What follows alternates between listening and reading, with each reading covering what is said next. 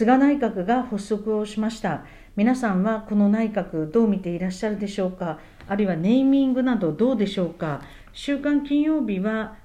菅安倍のまま政権というふうにしていますがどうでしょうか？8人が再任なのである意味居抜き内閣そのまま使っている内閣とも言えます。それから厚生労働大臣だった加藤勝信さんが官房長官になりそして、えー、防衛大臣だった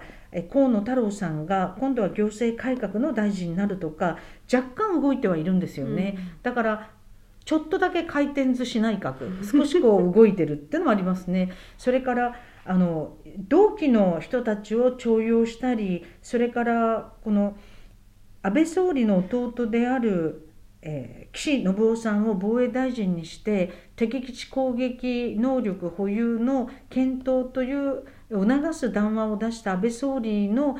あの意思を受け継いでやらせるんじゃないかという見方もあります。それからあの私は小此木さんがあの大臣になられたけれど、えー、菅さんは小此木さんのお父さんのえー、市をやっていたのでこういうところもですねなんかこう縁故採用内閣っていうか 縁故配慮内閣というかですねというふうにもあの見えます。でもどうでしょうか。結局悪いけれどあの新鮮味ゼロ内閣、安全運転内閣。で女性は2人しかいないんですよね。で1人は橋本聖子さんで男女共同参画五輪担当大臣そのままですし上川陽子さんは以前法務大臣をしていた人です。ですからまさに上川陽子さんあの2人だけでなんか新手の女性を入れてなんか失言とかあの森昌子さんがボロボロになっていったけれども ああいうようなことが起きないようにということもあるのかな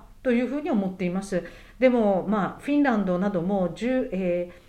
ー、12人女性7人男性のようなあの閣僚なのにもう本当に男性ばっかりっていうのはですね、えー、本当にあのジェンダー平等っていうことは何も考えてないんだなという感じでは思います。で加藤勝信大臣は厚生労働委員会で随分あの質問をしてきました有名なのはご飯論法で、まあ、これはネーミングしたのは上西光子先生というかあの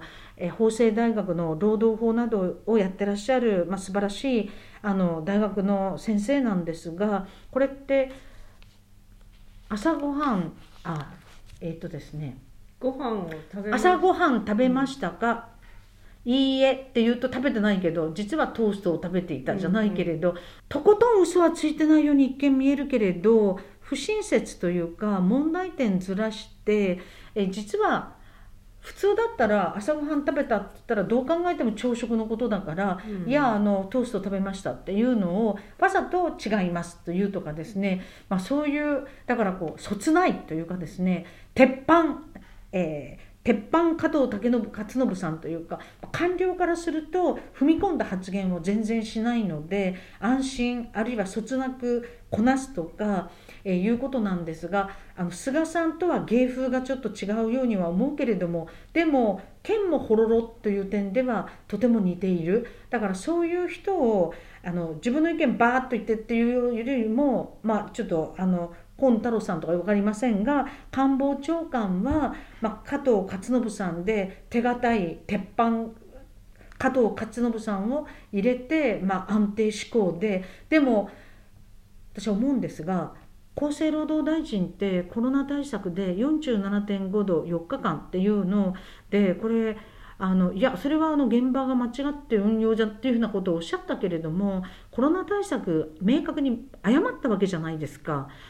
PCR 検査を。でそういうことを全く検証しないままえ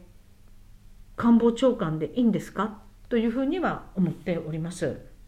今度新しくまあ、新しくというか再任なんですが、えーと、田村典久大臣、新大臣、はい、厚生労働大臣はコロナ対策期待できますか？いや頑張ってもらいたいですね、うん。えー田村さんはあのいろんな法律を作るにあたって、まあ、あの優生保護法下におけるあの給付法やさまざまな法律を、まあ、ハンセン病やいろんなことも一緒に作ってきました、まあ、厚生労働に明るくて意欲がある方なのでそれはちょっと頑張ってほしいっていうかあの国会でガンガン質問してやっていきたいと思います。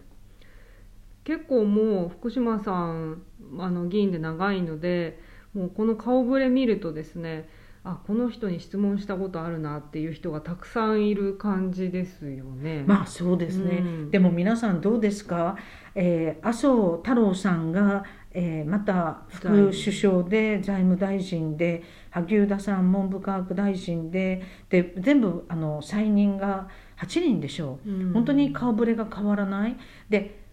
コロナを経た私たちは今までの政策を変えなくちゃいけないと思っているのに今までの政策でいいんだっていうのは私は違うと思ってるんです。うん。まあ、新自由主義から社会民主主義へ転換しなくちゃいけない。保健所を減らし病床を減らしてきたのは変えなくちゃいけない厚生労働省は公立病院公的病院の再編統廃合を打ち出しているけれどもリスト作ってそれだって感染症対策を公立病院やってるんだから見直さなくちゃいけない。という要するに今は